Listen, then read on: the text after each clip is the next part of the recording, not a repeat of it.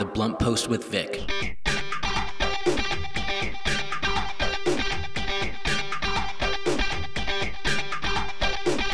Good morning, happy Monday, and welcome to the Blunt Post with Vic. I am your host, Vic Gerami, the editor and publisher of The Blunt Post. The Blunt Post with Vic is a program that covers national, regional, and local headline news, offers analysis and commentary, and I interview members of Congress, local elected officials, and other high profile public figures. Today, after the news, uh, I interviewed Dr. Irina Ghaplanyan. I was recently in Armenia shooting my uh, documentary feature film called uh, Motherland, and uh, I met Dr. Ghaplanyan, who is uh, an expert in South Caucasus politics, uh, as well as many other things. And I realized that a lot of people don't know what's happening halfway around the world. The war that uh, Azerbaijan and, and, Turkey have now declared on Armenia proper and are uh, just killing people uh, for their expansionist pan Turkic aspirations. And uh, I get a lot of people who, uh, you know, ask me about it that sort of never either heard about it or just really are not sure what's happening. So Dr. Ghaplanyan will explain all of that to us in detail the history, what happened, and what's happening now. Uh, so uh, stay tuned. That would be right after the news. Here are some headlines from over the weekend and this morning. A federal judge suggested Friday that former President Donald Trump had some responsibility for the January 6 attack on the Capitol and that rioters were pawns provoked into action. Speaking at the sentencing hearing for a rioter, the judge said rallygoers like him were called to Washington, D.C. by an elected official, prompted to walk to the Capitol by an elected official. House Democrats have voted to pass President Joe Biden's sweeping $1.9 trillion social safety net expansion legislation a victory for the party, even as the legislation faces a tough road ahead in the Senate. The final tally was 220 to 213. Rep. Jared Golden of Maine was the only Democrat to vote against the bill, and no Republicans voted for it. The vote took place on Friday morning after the House GOP leader Kevin McCarthy stalled an effort to vote Thursday evening by del- delivering a record breaking marathon floor speech overnight. Speaker of the House Nancy Pelosi made the announcement. Good morning, everyone, and a good morning it is. Today we have the honor of participating in passing legislation for the people to build back better, as I always say, with women for the children. Uh, the, uh, this occasion would not have been possible without the vision of our great president, President Biden. Uh, he has said that the infrastructure bill was very, very important, and we agree. But it was not the sum total of his vision for how we do build. And building back better meant building back with many more people participating, in, with environmental justice, uh, with home health care. The list goes on and on. One thing I'm particularly excited about is family medical leave, and uh, that is a fight that we are uh, have always been engaged in for a long time. Steny and I and Kyron, we were here when the primary medical leave passed, unfunded, and now we have it funded. So for these and other reasons, as Mr. Mr. Hoyer said at the beginning of his remarks, we'll be telling our children and grandchildren that we were here this day. You were reminding me of St. Crispin's Day speech when you were saying that. And Mr. C- Mr. C- uh, our distinguished whip, Mr. Clyburn, talked about the three legs of the stool: the res- rescue package, the BIF, and now this bill being the infrastructure of our future. And of course, our distinguished chair of the Ways and Means Committee, who held down the fort for such a long time, for a long time, but including last night, Mr. Neal quoting Daniel Webster and our responsibility to act. So for us, it's about not just about legislation, it's about values and the values that this le- uh, legislation represents for the people. President Joe Biden confirmed on Thursday that he is mulling a U.S. diplomatic boycott of the upcoming Winter Olympics in Beijing. It's something we've been considering, Biden told reporters in the Oval Office following a bilateral meeting with the Canadian Prime Minister Justin Trudeau. A senior administration official said that Biden is not expected to attend the upcoming Olympics in China this February and that his administration is on the verge of implementing a diplomatic boycott of the Games. U.S. Secretary of State Antony Blinken warned Friday that the war in Tigray has put Ethiopia on a path to destruction that could reverberate throughout East Africa, telling CNN that the country's leader, Abiy Ahmed, must fulfill his responsibility and end violence in the region. In November 2020, Abiy ordered military offensive in Tigray to oust the Tigray People's Liberation Front. The fighting has left thousands dead, displaced more than 2 million people, and given rise to a wave of atrocities that bear the hallmarks of a genocide. Um, finally, e- Ethiopia.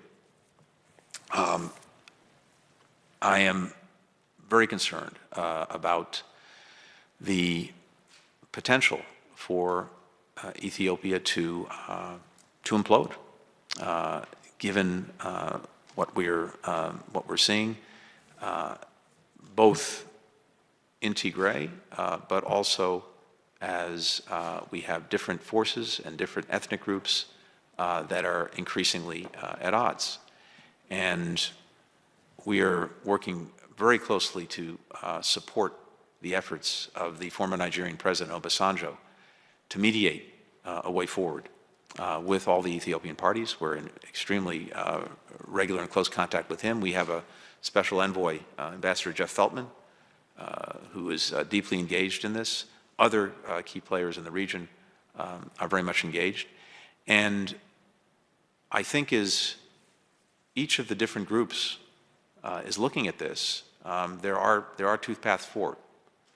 One path forward is out and out conflict, which could lead to the implosion of Ethiopia and spill over into uh, other countries in the region. And that would be disastrous for the Ethiopian people uh, and uh, also for, uh, for countries uh, in the region. Uh, the other path is to halt all of the um, military actions that are, that are currently underway, to sit down, to negotiate a, a real ceasefire, uh, to make sure that humanitarian assistance can get in to all of the regions where people are in need.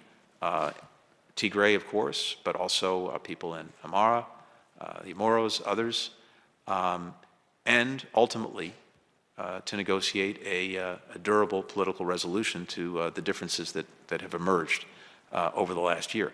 I believe that that is still um, not only possible, but necessary, and I can tell you the, the United States is um, working very hard to support all of the efforts that are trying to move Ethiopia in that direction. U.S. public health officials approved making booster shots available to all adults on Friday, opening a new phase in the fight against the COVID 19 pandemic as Americans brace for another winter of rising infections and hospitalizations.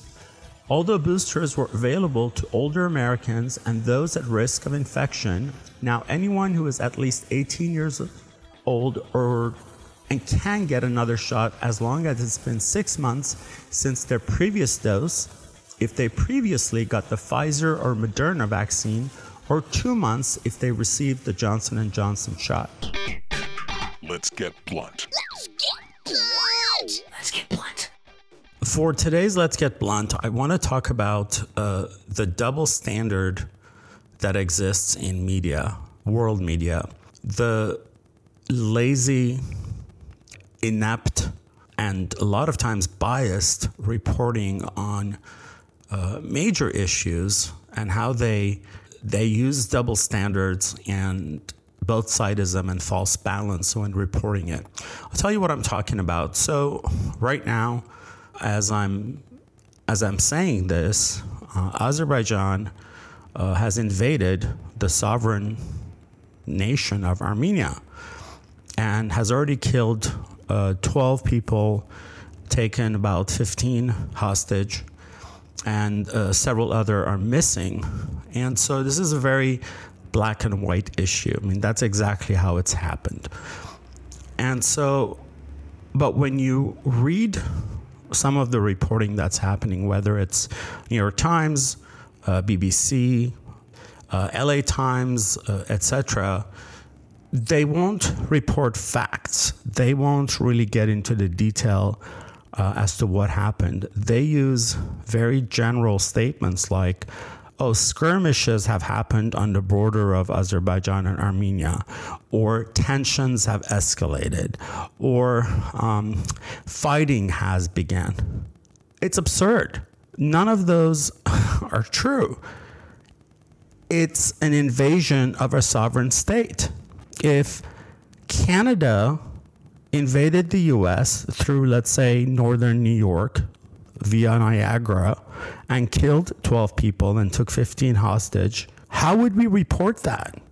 Reporters, journalists would make sure that they get all the details and report it exactly as it's happened. In fact, they'll bother to actually get the names of the deceased and report it unless they're under 18 years old and get to the facts. But when it comes to Armenia, a tiny nation of 3 million, the reporting is so cavalier, so inaccurate, and just plain wrong. And, or they do sort of like the other offense, which is both sidism.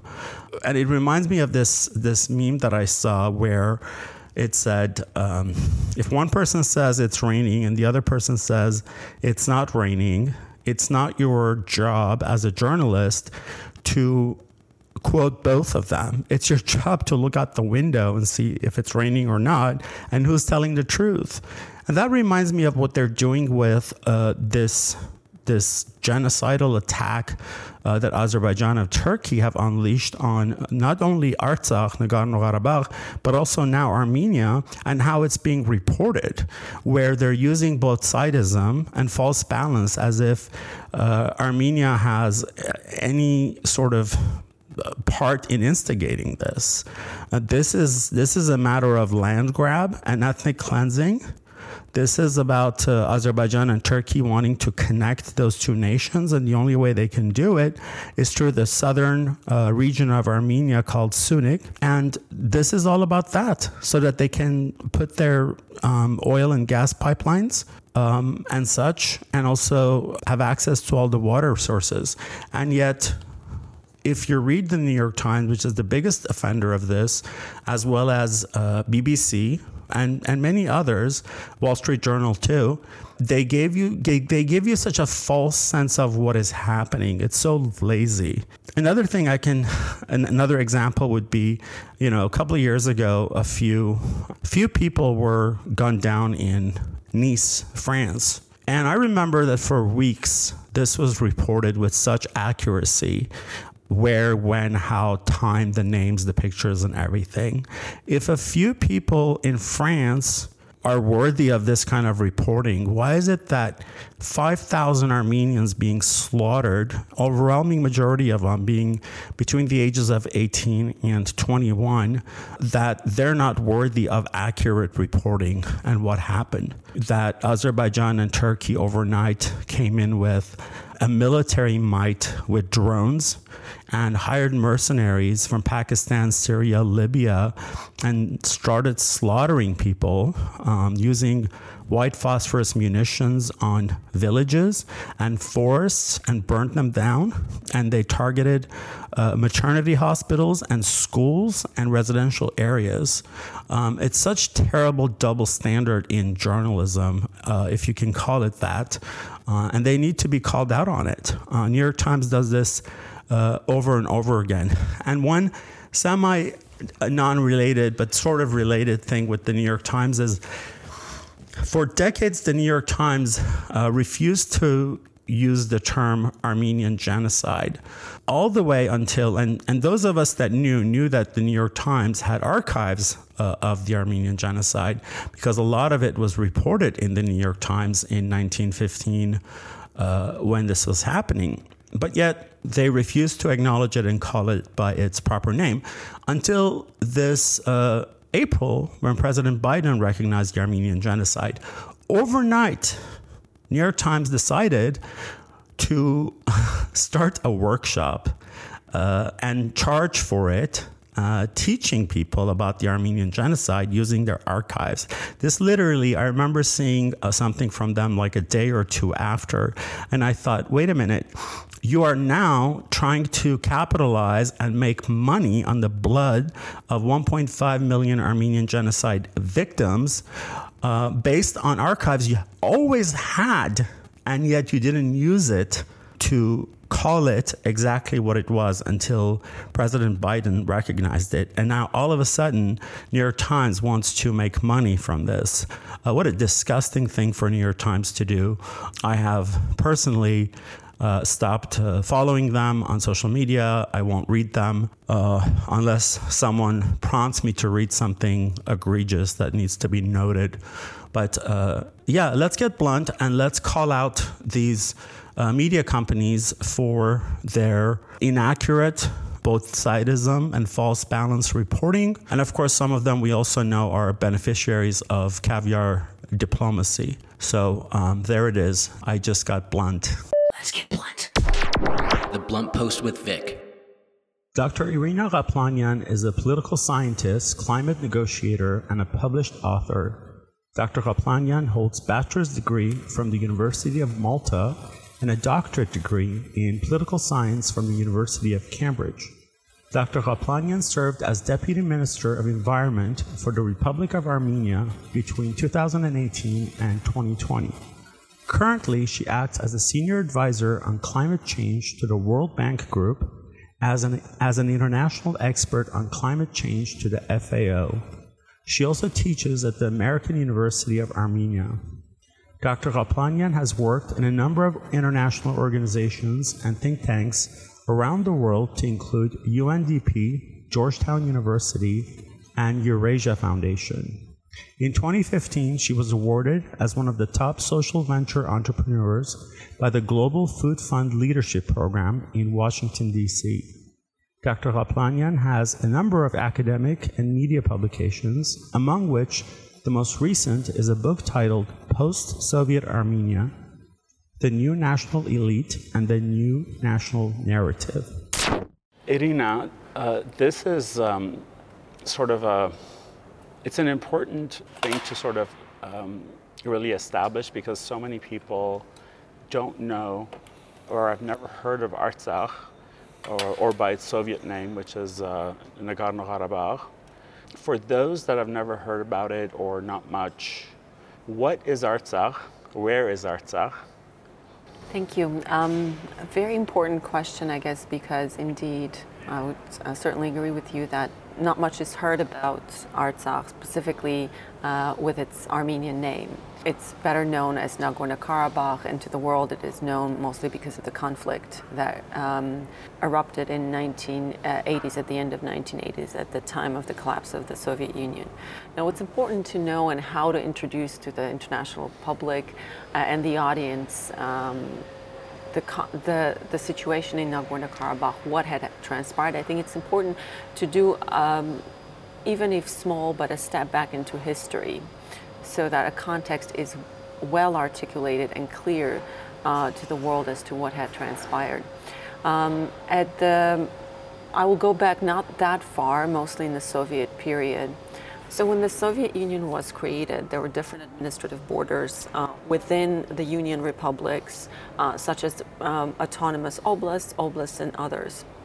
Now, what had transpired, and I think it's a very important moment in history uh, in the early 1920s because it was uh, Armen- heavily Armenian populated at the time of the creation of the Soviet Union. Uh, the last census that was conducted uh, was 19, 1923. Uh, 94% of Artsakh's population, Nagorno Karabakh's population, uh, was Armenian. So it was heavily Armenian populated region. Uh, that was initially uh, in 1923 assigned to uh, the Soviet Socialist Republic of Armenia. Uh, it was assigned by a decision of a so-called Caucasus Bureau. It was an administrative uh, decision-making body within the South Caucasus at the time. But within days, the decision was unilaterally reversed by Stalin. Uh, most of the historians explain this uh, reversal of the decision that was made by the then um, administrative authority in the South Caucasus. Most of the historians explain this as an, an attempt to appease to Ataturk. At the time, exactly in 1923, the creation of the Turkish Republic after the collapse of the Ottoman Empire, Stalin uh, and Soviet authorities were entertaining the idea of bringing uh, the newly minted Turkish Republic into the proletariat realm. And actually, uh, Ataturk uh, did entertain this idea, at least um, very vocally, uh, to the population in, um, to the communist population of the world, if you will. Um, it still remains unclear whether that was ever on the agenda of the Turkish Republic at the time, but certainly it served to the, uh, the purpose uh, that was initially set, and that is, um, you know, giving Nakhichevan Republic to Azerbaijan, which is again was at the time of the creation of the Soviet Union, 70%, more than 70% populated by Armenians. So Armenians right. were ethnically cleansed from Nakhichevan, which is was at the time of the Soviet Union an autonomous uh, oblast within Azerbaijan as well. And what is important to know is that unfortunately Nagorno-Karabakh, or Artsakh as Armenians call it, became prey of these big power games very, very early on. And Armenians throughout the Soviet era attempted to uh, redress this injustice in the 1940s. So during the Stalin uh, period, it was virtually impossible to bring this issue to the political agenda of the central authorities of the Soviet Union.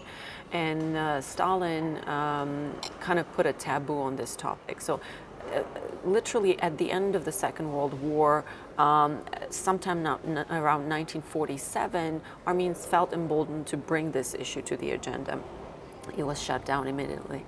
In the 1950s, 1960s, actually twice, uh, Armenians of Stepanakert, Nagorno-Karabakh brought this political uh, issue to the central authorities' agenda, stating that we want to re- reunify back with the Armenian Soviet Socialist Republic. Right. Um, it was struck down again in the 70s and uh, in 1980s when Gorbachev came to power and they started the period of glasnost and perestroika, Armenians again felt emboldened that, well, now there's transparency, we can make ourselves heard. And they again brought this um, forward to the political agenda of central authorities requesting reunification back with Armenia, which again was shut down, but this time around in a very um, I would call it criminal way uh, because um, what happened is uh, the, f- the first trigger was unfortunately the pogroms in Sumgait and Baku that led to uh, morbid and killings of Armenians in those two Azerbaijani cities, uh, women, children, elderly. Um, and that led to massive uh, flow of refugees from Azerbaijan, Armenian refugees from Azerbaijan. Um, my grandmother, many of my relatives uh, lived in uh, Baku in other parts of uh, Azerbaijan, for example, the Dashkesan region, Khanlar region, uh, they all had to flee because of the tensions that were rising. And obviously, the same occurred in Armenia. Azerbaijanis were leaving uh, parts of the Armenia where they had settled during the Soviet Union because Soviet authorities, central authorities, for decades had uh, certain policies of moving different ethnic groups.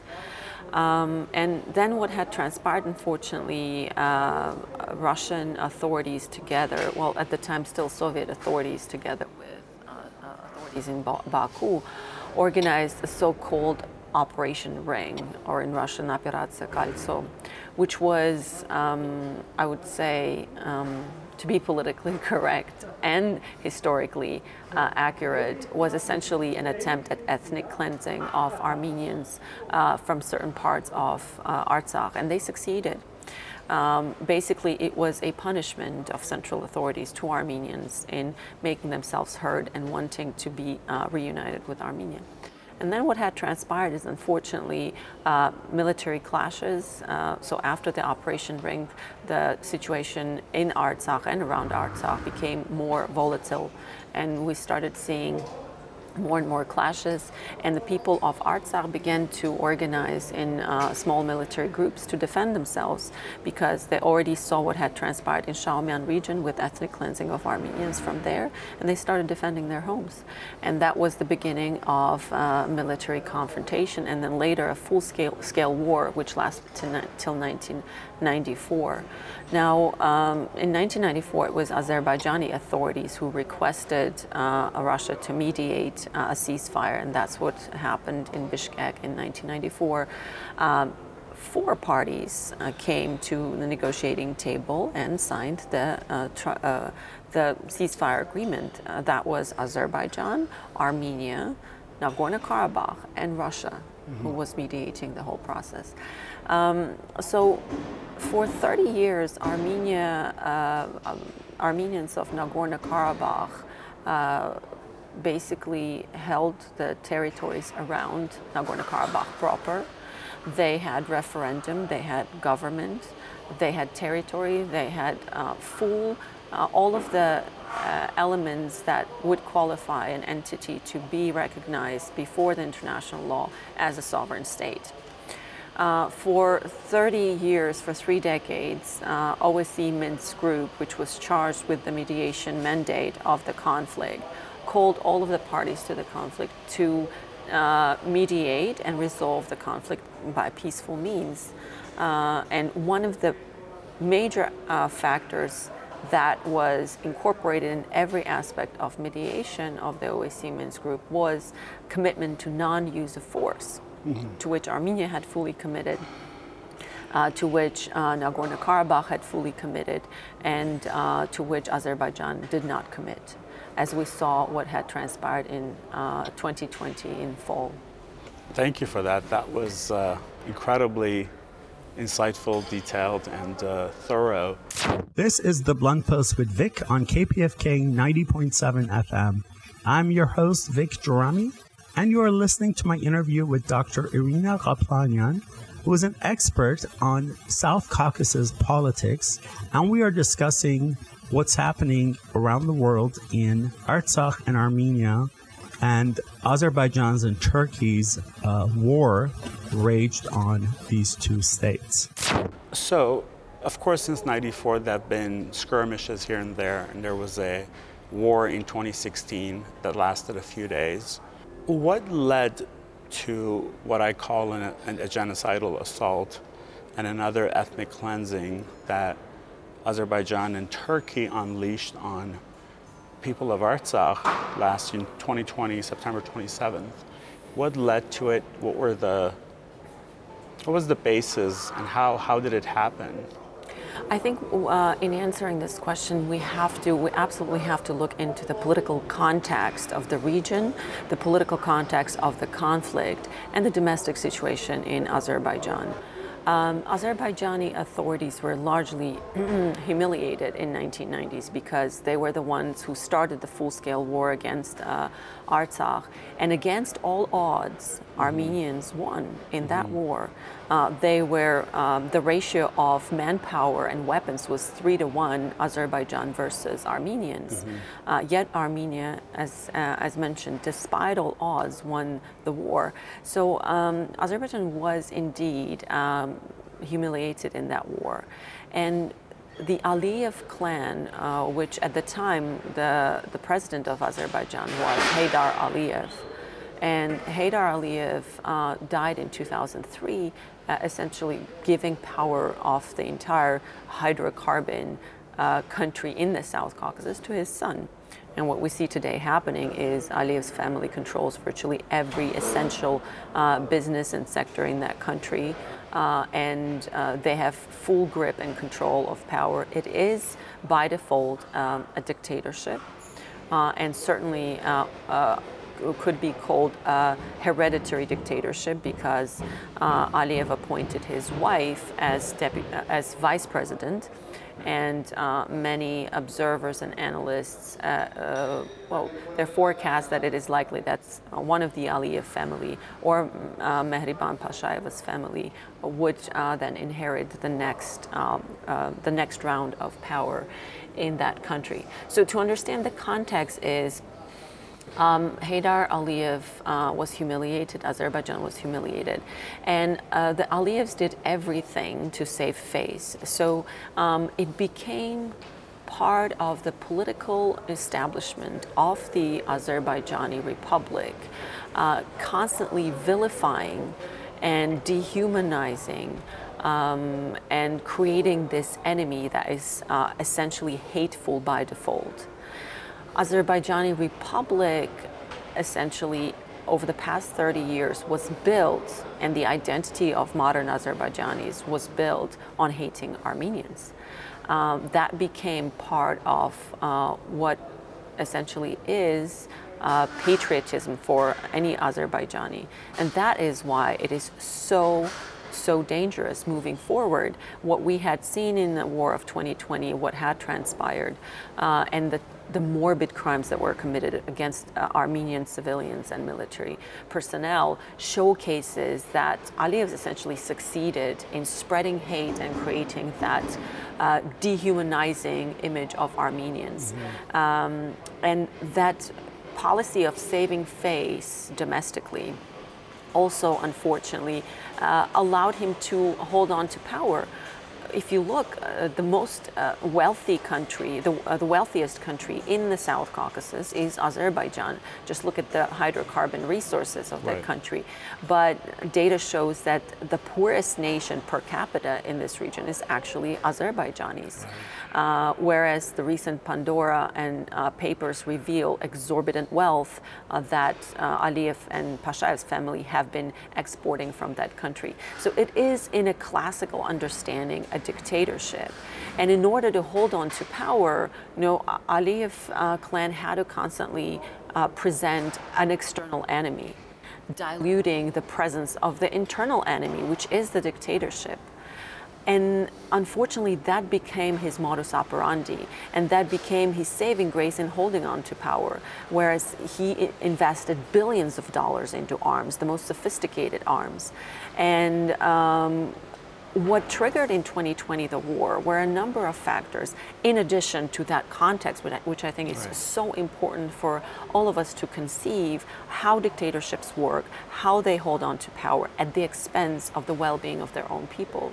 So, what had transpired in 2020, obviously, the coronavirus, um, the US presidential election, which uh, consumed the entire media space of the West right. because of um, obviously a heavily contested election. Um, then uh, another factor that not many talk about is the oil prices mm-hmm. because Azerbaijani economy so heavily depends on the hydrocarbon wealth of that country, and directly Aliyev's wealth is dependent on that. Uh, we've seen a number of times where the, the a car, correlation be, between uh, the drop in oil prices and the increase in social unrest in Azerbaijan. Right. So Aliyev, uh, together with Erdogan, very uh, meticulously calculated the right time where the world will be clearly distracted fighting a global enemy that is pandemic of coronavirus, right. uh, where the world will be distracted looking at uh, the United States and the elections there because although a domestic issue, American elections uh, reverberate across the world because in the period of Trump's administration, we saw America withdrew, uh, withdraw from the world. Right. Uh, whether it was Paris Agreement or, or uh, Middle East, America was absent, and that unfortunately, in and of itself, created a ripe environment for dictators to be emboldened. We saw what in the period of uh, these four years had transpired in Libya, in Syria, in the Eastern Mediterranean, where Erdogan, being a NATO uh, ally member, essentially was free to do whatever he pleased. So I think it is important to understand internal context of what had transpired in Azerbaijan for years in terms of dehumanization uh, of uh, Armenians and creating Azerbaijani patriotic identity on hating Armenians, and then um, Aliyev's holding on to power uh, because of that, his saving grace was uh, exactly that dehumanization and creation of the external enemy, and of course the external factor, the coronavirus, US elections, and dropping oil prices. And this alliance between Erdogan and Aliyev was certainly not new. I mean, for years, these two dictators articulated the narrative uh, two states, one nation. And this was the right time for also Erdogan to project his neo imperial ambition, of which he actually now talks quite openly. Pan Turkism. Yes. Yeah. To which Armenia is an obstacle. Absolutely. A physical, uh, a cultural, um, a political obstacle that essentially has to be eliminated. This is the Blunt Post with Vic on KPFK 90.7 FM. I'm your host, Vic Gerami, and you are listening to my interview with Dr. Irina Ghaplanyan, who is an expert on South Caucasus politics, and we are discussing what's happening around the world in Artsakh and Armenia and Azerbaijan's and Turkey's uh, war raged on these two states. Well, you covered the region very well. You covered the context and what led to and the reasons for this attack. Uh, now let's talk about sort of like the deafening silence of the greater international community. Of course, as you mentioned, we had been uh, grappling with COVID, yes. but nonetheless, uh, there was really a deafening silence coming from many international bodies and agencies that are meant to address things like this. Yes. And uh, sort of so called allied countries as well. Sort of talk about that. Sure. Well, as I mentioned, unfortunately, um, world was distracted because of pandemic, fighting pandemic. Um, the U.S. was in election, but we also need to understand that there are uh, a range of other factors. First of all, uh the objective factor is uh, the world is not very familiar uh, with uh, post Soviet conflicts in general, and with um, Nagorno Karabakh conflict in particular. Uh, not familiar because it is tucked away, but also because um, it is kind of still uh, looked at as um, roughly saying the backyard of Russia, this part of the world, uh, despite you know um, Georgia engaging with um, uh, accession negotiations with the EU, uh, making statements about uh, their intent to uh, be considered for NATO membership, et cetera, et cetera. The world, generally speaking, is still uh, feels that this geopolitical region is kind of out of the, re- uh, out of the reach, and hence the objective reality that not much is known uh, about the conflict. Now, what is important to understand in this context of general awareness about the conflict and the region is that uh, very clearly understanding that uh, Aliyev doesn't fit into although claiming a democratic understanding of a state. You know, his country and his regime, uh, uh, to be more specific, engaged in active propaganda, uh, whether of whitewashing Aliyev's domestic and international crimes, uh, or um, also whitewashing the what had what had been going on in the conflict for 30 years.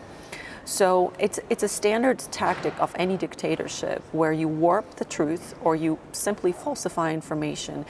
And Azerbaijan for years has been engaged in rewriting history um, from claiming ancestral lands of non existing Azerbaijan to claiming um, cultural and uh, historic figures that were, for example, Iranian, claiming that those are um, Azeri. Azerbaijan as a state did not exist until uh, 1918.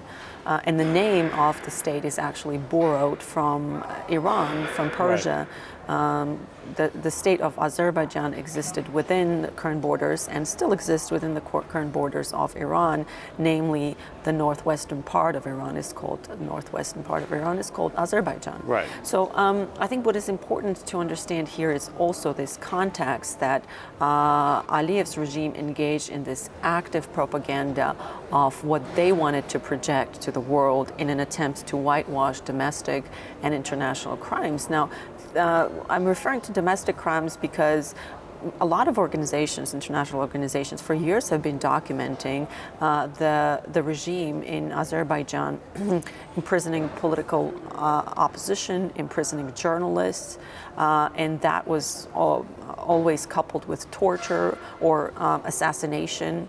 Aliyev had systematically engaged in hunting down uh, and killing his critiques outside of Azerbaijan. Um, the famous case of Alexander Lapshin, the Israeli Russian blogger who traveled to Nagorno Karabakh and was blacklisted uh, by Aliyev, uh, uh, by Aliyev's regime, uh, and then uh, was literally captured in, Mos- in Minsk by Belarusian authorities and against uh, the urgent uh, the urgent request of Israel and uh, Russian governments because he's both national of Russian Federation and Israel. Uh, Alexander Lapshin was extradited to Azerbaijan, tried in a ridiculous mock trial, something that we are systematically seeing now uh, perpetrated against Armenian POWs and detainees uh, tried and then uh, attempted, uh, the Azerbaijani authorities attempted to murder him. And just in time, Israeli authorities succeeded in returning him back home. Very shortly after, Mr. Lapshin applied to the European Court of Human Rights, and the court lasted for a few years. And just this year in, in May, the ECHR, European Court of Human Rights, uh, issued a verdict uh, stating that Azerbaijan is at fault of a torture and attempted murder of uh, Alexander Lapshin. So I think when we talk about the qualities of this regime, we have to be very clear that on the one hand, it is specifically and ethnically motivated against Armenians, but the institutional, uh, the institutional aspects and instrumentary is designed to torture and murder anybody who counters Aliyev and his inner circle whether you're Israeli, whether you are Azeri, or whether you are Armenian. So this is an important context to understand. And Aliyev is well educated. He started, studied in Moscow. He's very well versed in, uh, in Russian and English. He understands who he really is. This is clear. That's why he engages and spends millions of dollars every year in whitewashing who he is, who his family is, what regime he's operating. And I think what is very important also to stress is the recent Pandora papers also revealed that he's well aware that his time in Azerbaijan is not eternal. That is why the massive wealth that he and his family personally accumulate in Azerbaijan, he actually siphons out to United Kingdom. I mean, recent Pandora papers revealed that right. just in London alone, him and his family own $700 million worth of real estate. That's in and of itself is very telling. So that's the agency of a dictatorship that tries to uh, conceal what is happening in the region and what is happening in the Nagorno-Karabakh conflict per se. Now, the external aspects are clear as in addition to what I, already, uh, I have already mentioned, a lot of European and Western institutions are what I define a hostage to the situation in this part of the world. Uh, following World War II, uh, Turkey was drawn into the, um, into the NATO alliance. Uh, and into different other uh, uh, initiatives that the Western world was starting to put together to counter the existing threat of the Soviet Union. Um, so, with the collapse of the Soviet Union, and now with 30 years of this unclear balance of powers globally, um, European uh, uh, institutions and West at large is at odds in trying to decipher what is the role of Turkey in this part of the world, because it was essentially a gatekeeper to the expansion of communism and, pro- and uh, proletariat revolution, right? Uh, and now it is unclear. So you see gradually, especially in the past few years, uh, Western institutions are starting to outsource certain security functions to Turkey. We've seen what had transpired in Syria, uh, with um, Turkey being now the gatekeeper of refugees coming from the Middle East. Uh, we see now what had transpired in Kabul airport, and that Western institutions are now funding Turkey to take care of, of uh, this, uh, partly of the situation in Kabul, Afghanistan. So this is very, very concerning. That now, uh, you know, with the withdrawal of uh, forces uh, in Afghanistan, you see that the West is kind of outsourcing this very important function of security to Turkey, and becoming more entrapped and hostage to sustaining stability and security in the region and globally. And certainly Turkey is taking advantage of that. Now, what is important to note is not only Turkey behaves in a very bold, to put it mildly, fashion, purchasing, for example, weapons from Russia.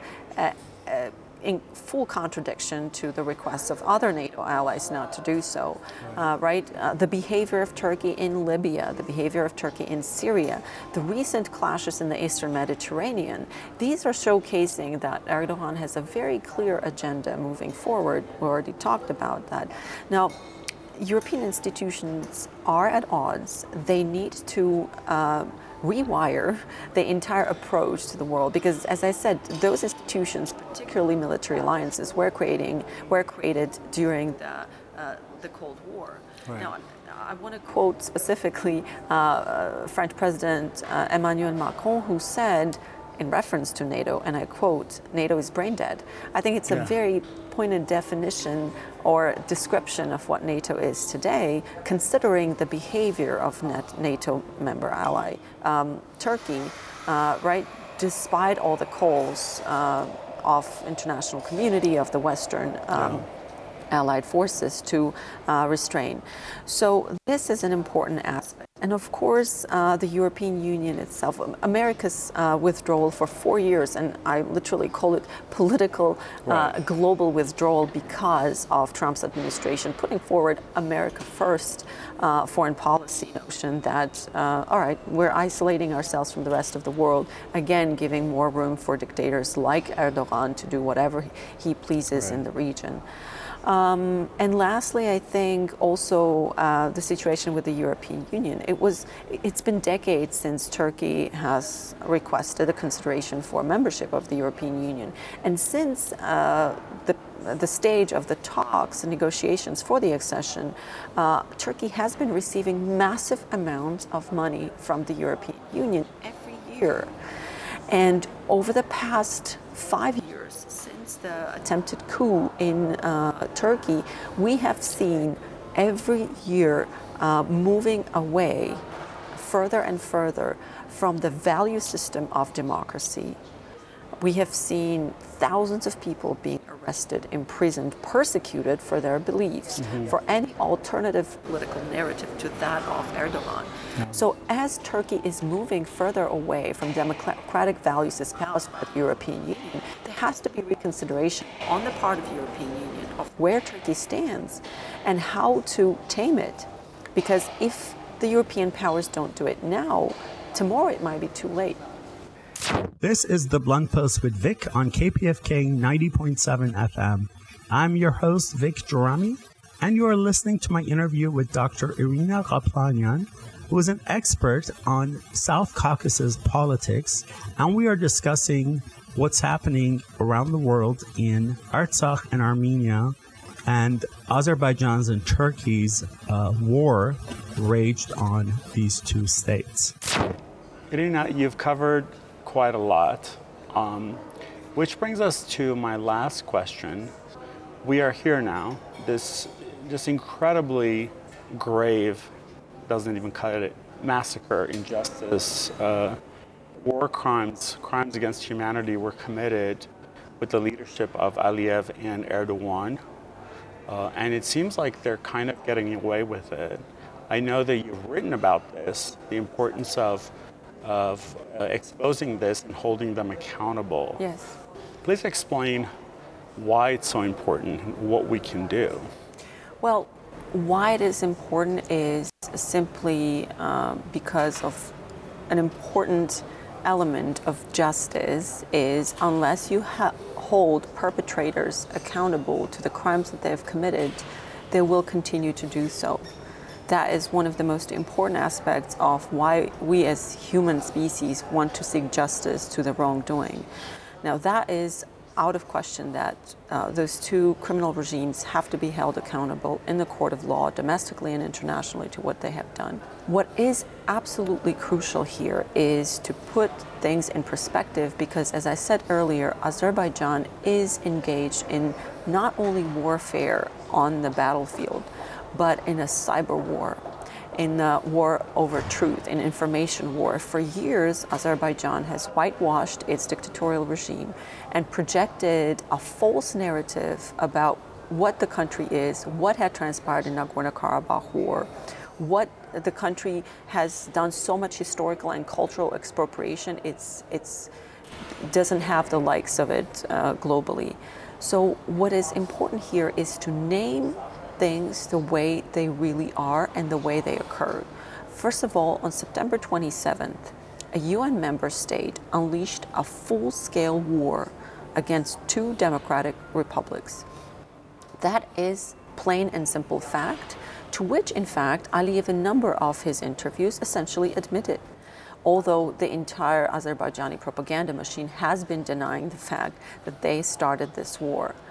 Um, because of the use of force, which is one of the first things that uh, UN Security Council condones, any use of force is uh, con- um, is condoned by um, by the United Nations as um, as an institution and by the respective agencies. So I think what we have to constantly reiterate is that a UN member state unleashed a full-scale war for 44 days, uh, targeting and shelling indiscriminately and deliberately uh, civilian population and civilian instru- uh, infrastructure for the sole purpose of ethnic cleansing.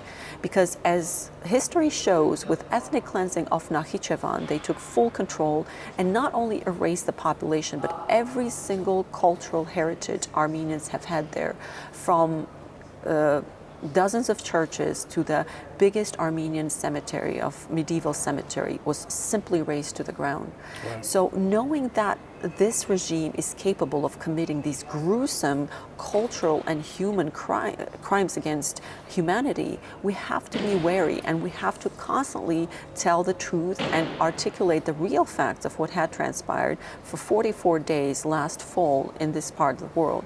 Um, crimes against humanity because targeting civilians for 44 days indiscriminately and deliberately amounts to nothing short of not just war crimes but crimes against humanity.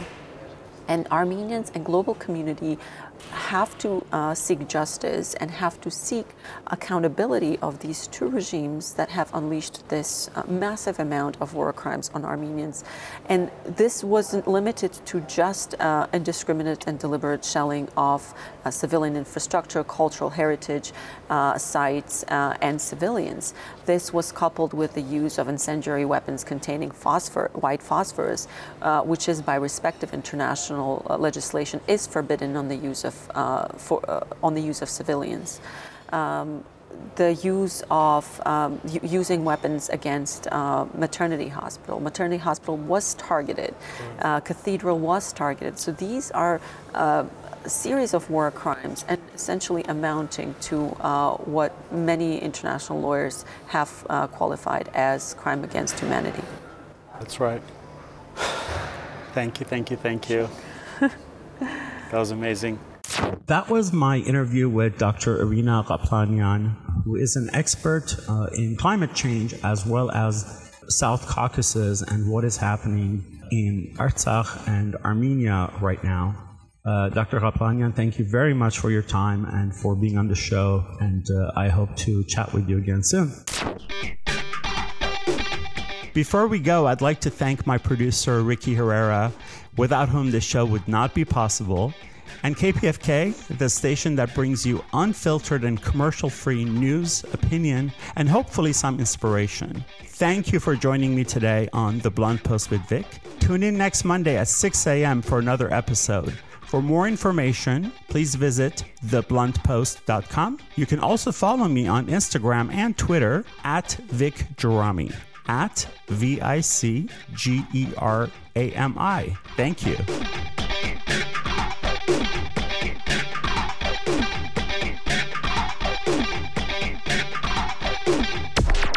The Blunt Post with Vic.